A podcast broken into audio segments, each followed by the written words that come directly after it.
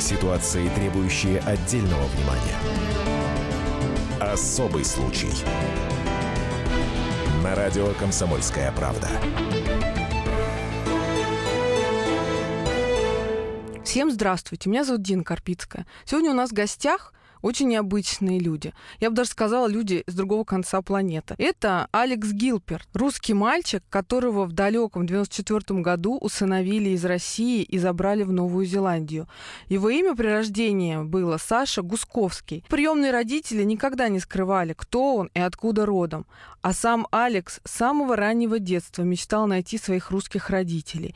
И вот спустя 20 лет, в 2013 году, ему это удалось сделать с помощью соцсетей соцсетей он выяснил, где его мама, как ее зовут и как она живет. И он прилетел в Россию, чтобы с ней лично познакомиться. Оказалось, что это простая женщина Татьяна. Сама она выпускница детского дома, живет сейчас в Рыбинске. У нее нет ни семьи, ни детей. И, в принципе, она не особо горит желанием общаться со своим сыном. Но зато отец Алекса, Михаил Ковков, оказывается, вообще не знал о том, что у него есть сын. Но когда узнал, очень обрадовался. Сейчас он живет в Санкт-Петербурге, у него жена, двое детей, и Михаил очень счастлив, что он нашел сына и постоянно на связи с Алексом и с Новой Зеландией. У самого Алекса жизнь после этой встречи сильно изменилась. Под впечатлением он написал книжку «Моя русская семья», а после создал Всемирный клуб усыновленных детей «I'm Adopted», что в переводится «Я приемный».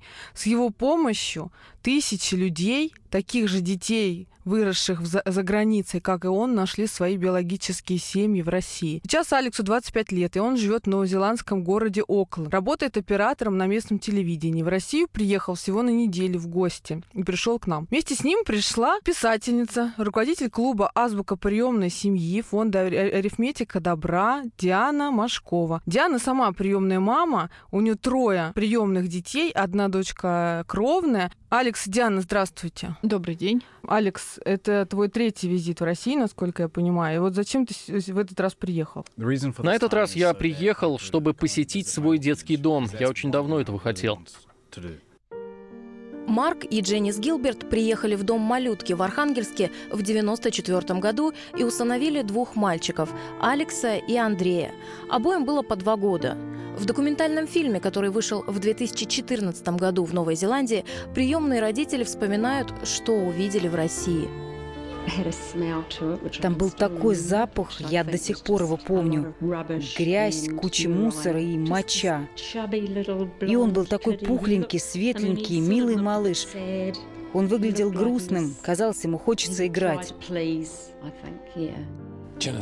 Дженнис, как только его увидела, сразу сказала, «Это наш маленький принц». Нам очень хотелось дать им шанс на любовь, потому что я не знаю, как сложилась бы их жизнь, останься мальчик в России. Я помню, когда мы уезжали, я взглянул на все эти маленькие лица. Извините. Я просто подумал, как бы я хотел забрать всех этих детей с собой. Я не могу перестать об этом думать. И тебе понравилось, как ощущение когда я ехал туда, я надеялся увидеть что-то знакомое из детства, но ничего такого не почувствовал. Это было просто место, которое я видел на фотографиях и видео. Алекс, я так э, понимаю, что в твоей семье никогда не было секрета, кто ты, откуда ты, что у тебя есть биологические родители где-то. Почему вообще ты поехал в 2013 году в Россию? Как это случилось? Uh, да, мои мама и папа честно говорили, что я приемный ребенок. Это никогда не было секретом. И мне всегда было интересно узнать о первых годах моей жизни, о том, как все начиналось для меня. А не страшно было узнать какую-то неприятную вещь, что твои родители, может быть, умерли, спились, что угодно? Uh, Конечно, я был готов ко всему и понимал, что с родителями могло произойти все, что угодно, и не ждал, что все будет на сто процентов так, как в моих самых радужных um, фантазиях. Диана, у меня к вам вопрос. Вы руководите клубом, и у вас там много семей с детьми. Как часто они хотят найти своих родителей биологических? Ну, у нас я... же тайна усыновления есть. И вообще как бы не принято Ну, не принято, да, но это как раз такой опасный момент, потому что если хранить тайну усыновления, у ребенка все равно потребность узнать свои корни остается, и он только ощущает постоянно, что вокруг него происходит что-то непонятное, что-то от него скрывают. И, как правило, знают все, кроме самого ребенка. И рано или поздно кто-то что-то скажет, где-то найдутся документы, и в этот момент у, у подростка на тот момент, например, да, или уже у взрослого человека просто рушится картина Просто мира. кризис случается. Кризис случается. И даже если он никогда бы не узнал, это тоже совершенно нехорошая ситуация. Об этом говорят все специалисты, психологи, и не только зарубежные, отечественные тоже, что ребенок имеет право знать свои корни и имеет право искать встреч, если он сам того хочет. Собственно, как происходит у нас в России. У усыновителей приемных родителей пока тревога гораздо больше. Если вот Алекс говорит, что его родители в Новой Зеландии с самого начала были абсолютно открыты, у нас не все семьи сейчас готовы к этому. То есть им морально сложно говорить о кровных родителях э, своих детей. Но нам тоже необходимо к этому идти, чтобы не создавать проблем в отношениях. Потому что когда есть какая-то тайна между родителями и ребенком, это все равно недостаточное доверие. Ребенок ощущает, он не до конца раскрывается, он чувствует, что в чем-то ему лгут, и отношения То есть вы соответствующие. всем советуете своим Ну, во-первых, мы сами не скрываем. У нас удочеренный ребенок в два года, поп- ой, в два года, в два месяца попал в семью, уже четыре года с нами, абсолютно наша. Вот я не знаю, роднее ребенка, Найти. несмотря даже на то, что у меня кровные есть, я не могу сказать, потому что тогда я была молодая, были какие-то другие задачи в жизни. А маленькая Даша к нам пришла, когда уже мы полностью были готовы к родительству, очень этого хотели. И тем не менее, мы в возрасте там где-то полутора-двух лет я начала ей рассказывать сказку, как жили-были мама и папа. У них была большая дочка Нелла, но они еще очень хотели маленькую дочку Дашу. Они пошли, вообще не знали, куда идти, пошли к бабе Яге в темный лес, чтобы она им рассказала, что делать. Значит, баба Яга там грамотная направляет, значит, идите учитесь в школу приемных родителей, собирайте документы. И дальше вся история, как она была, как мы ее нашли в Казани, как мы встретились, как мы полюбили друг друга. А кто ее мама? Кто ее родил? А, она пока это не спрашивает, достаточно ей другая мама. То есть у нас есть термин другая мама, когда она меня спросила, вот уже ближе к четырем годам, а я была у тебя в животике? Я говорю, нет, у меня в животике была Нелла, а ты была в животике у другой мамы. То есть я буду отвечать на вопросы по мере их поступления. Ну и потом у нас в семье есть, например, средняя Даша, ей сейчас 15 лет, в 13 она пришла, она общается с кровной мамой. То есть они встречаются, и я, естественно, тоже встречаюсь, созваниваюсь. И есть Гоша, который не хочет искать своих родителей, он отказник э, с рождения в детском доме, к нам попал в 16 лет, он не хочет, но это тоже его право. То есть я считаю, здесь родители должны поддерживать ребенка, чтобы он не решил. У меня к Алексу вопрос. Алекс, а вот в твоей семье как преподносили тебе твоих русских родителей? Они говорили совершенно нейтрально, потому что мои мама и папа знали ровно столько же, сколько и я. Биологические родители, вероятно, не могли о тебе позаботиться, и так ты попал в нашу семью. Не было никакого негатива или какого-то неоправданного восторга. Просто так случилось. Я вот так смотрю на Алекса. На самом деле у него мало что от, от русского парня. Я чувствую, что у меня есть семья в России, что есть русская часть меня самого. Она появляется, когда я приезжаю сюда. Привет, это я, моя русская составляющая. Мне кажется, что чувство юмора, например, я унаследовал от своего биологического отца. Мне нужно только выучить язык, и приезжая в Россию, я ничем не буду отличаться. К самой сложной теме мы перейдем. Вот как ты встретил своих родителей? Насколько я знаю, я смотрела фильмы, которые снимали для новозеландского телевидения, и у нас в России было несколько телепередач. Твоя биологическая мать, она так суховато приняла и встретилась. Вот Ой, привет. Diana, Как дела там? хорошо. Хорошо, How, how are you? Привет. Как ты? Нормально. Садись сюда. Как дела там? I'm very good, thank you. Очень хорошо, спасибо. Как You, you look very well. You look very Ты good. очень-очень хорошо выглядишь. А как здоровье там? Very good. Очень Very хорошо. good. Traveled a long way. I'm a bit tired though. Много путешествовал, много ехал сюда, Я очень летел, рада поэтому этой- устал. этой встречи. Я очень долго её тоже ждала. Ну, на кадрах, которые я смотрела, у меня просто слезы из глаз, потому что видно было, что ты очень хотел, очень был рад этой встрече со своей биологической мамой. Да, конечно, я был слегка разочарован, правда был, но я понял, что, скорее всего, она просто не умеет испытывать какие-то чувства, не знает, как разделить эти эмоции, не совсем понимала, что происходит. Мы сейчас на небольшой перерыв уходим, а после вернемся к истории Алекса и истории многих детей, усыновленных, которые хотят найти и узнать, кто их биологические родители. Особый случай. Мигранты и коренные жители. Исконно русская и пришлая. Культурные конфликты и столкновения менталитетов.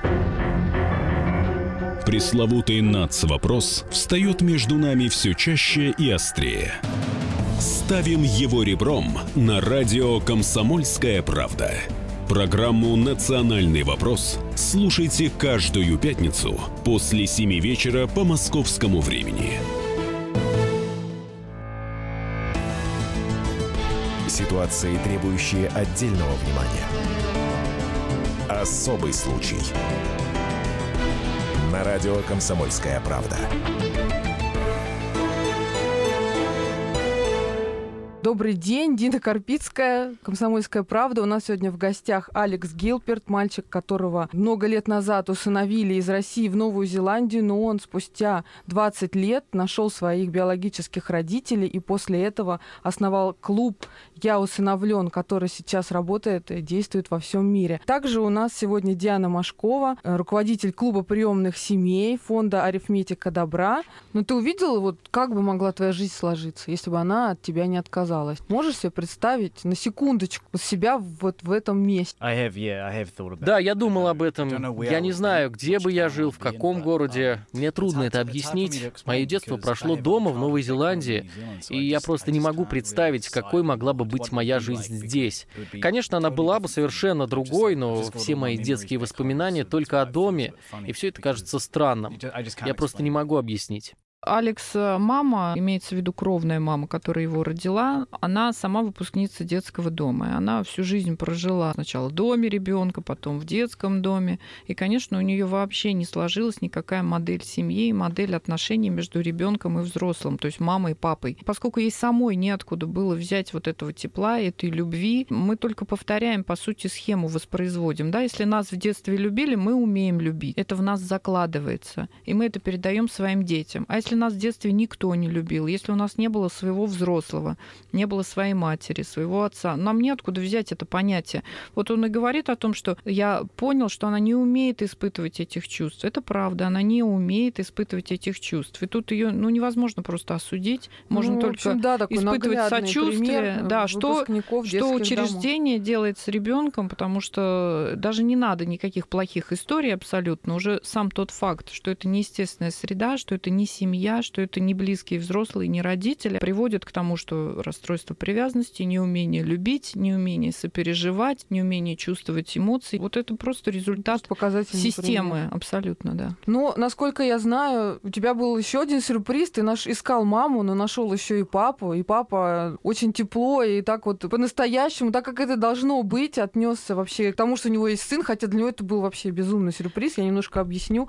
Дело в том, что мама Алекса Татьяна, она даже не рассказала отцу ребенка, что она родила мальчика, и что она, тем более не рассказала, что она дала его э, в детский дом. И отец узнал о том, что у него есть сын спустя 21 год. Я не представляю чувство этого отца, как это вообще узнать, что у тебя есть взрослый, прекрасный, интересный сын, еще из Новой Зеландии, не откуда-то там. В 2015 году в программе «Пусть говорят» биологический отец Алекса Михаил Ковков, водитель троллейбуса из Санкт-Петербурга, рассказал о первой встрече с сыном. Ну, мы с Татьяной дружили, как это там, молодые были, мне 23 и 20. Наверное, что-то планировали, наверное, любили друг друга. Потом время прошло, и как-то мы, может, поссорились, может, поругались, разошлись. Ну и связь прервалась, и как все это. Потом, значит, вот в 2013 году, в апреле месяце, через соцсети пишет молодой человек, я ваш сын. Ну, для меня это, конечно, для меня это, конечно, был шок вот все-таки апрель месяц я... И потом мы списались с ним, стали так общаться, разговаривать. В Рыбинске, где жила Татьяна, там есть человек еще один, Элеонора, которая Таню нашла. Я ей позвонил, но мы с ней пообщались. Я просто один вопрос задал ей, почему она так сделала. И она мне ответила на него, что я не хотела тебе говорить. Если бы я знал, я бы ребенка в детдоме не оставил. Я отвечаю полностью. Потому что у меня мама в детдоме выросла, и я не понаслышке знаю, что это такое. Насколько для тебя это важно стало, вот, общение с твоим биологическим отцом? Он был очень рад и возбужден, не знал, что говорить, что делать. Он повторял, приезжай в Россию так скоро, как только сможешь. Познакомься с моей семьей, стань частью нашей семьи.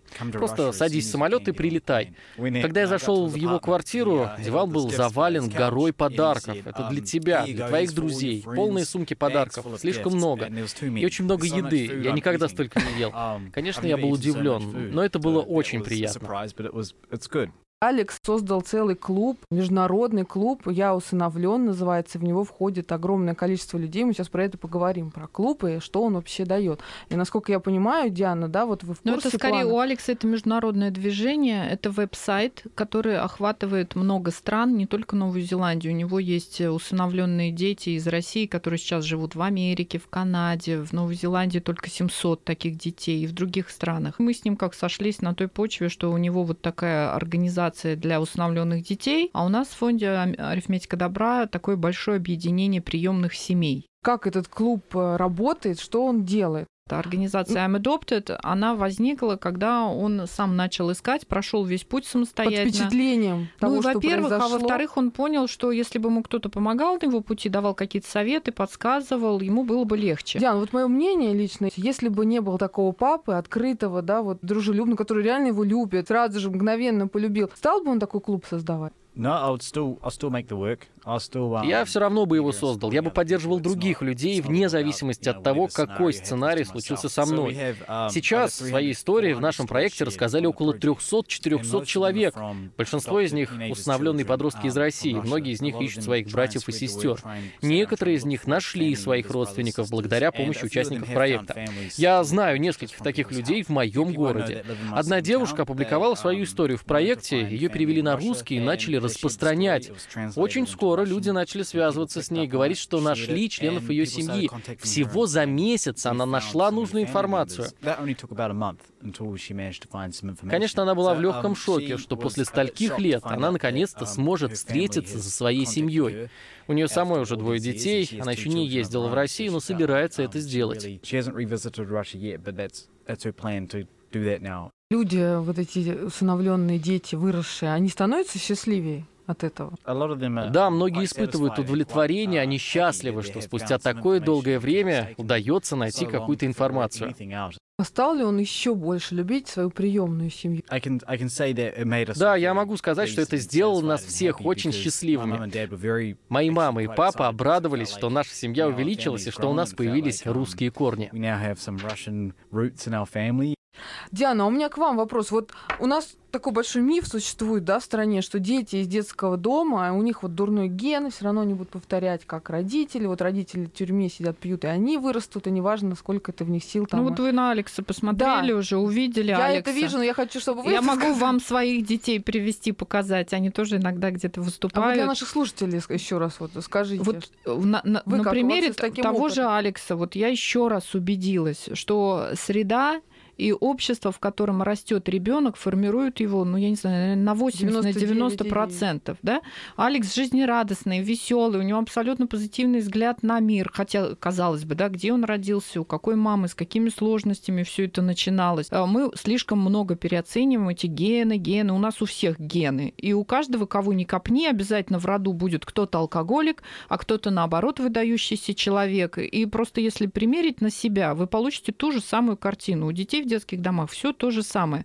Были кто-то успешные в семье, а кто-то, наоборот, наркоманы или алкоголики. Это не штамп. Это не значит, что они будут повторять. Но если мы им не создадим хорошую среду, то есть ребенок попадает в семью, которая не пьет, которая трудится, у которой свои какие-то мечты, цели, идеи. И глядя Главное, на таких любят. родителей, Вот которые как, любят и заботятся. ни на что. И я вижу очень много изменений, когда дети, пусть даже подростки, 15-16 лет, и на собственном опыте это вижу, приходят в семью сначала с какими-то ужасными привычками, но не надо на это обращать внимание. Они просто жили в совершенно нечеловеческих условиях, как дети жить не должны. От скуки пили, от скуки там курили. Вам большое спасибо за интересную очень тему. Она у нас будет продолжаться на страницах нашей газеты и материалы, интервью с Алексом более подробно, с фотографиями. Читайте «Комсомольскую правду», слушайте наше радио. До свидания. Особый случай. Будьте всегда в курсе событий. Установите на свой смартфон приложение «Радио Комсомольская правда». Слушайте в любой точке мира. Актуальные новости, эксклюзивные интервью, профессиональные комментарии. Доступны версии для iOS и Android. Радио «Комсомольская правда». В вашем мобильном.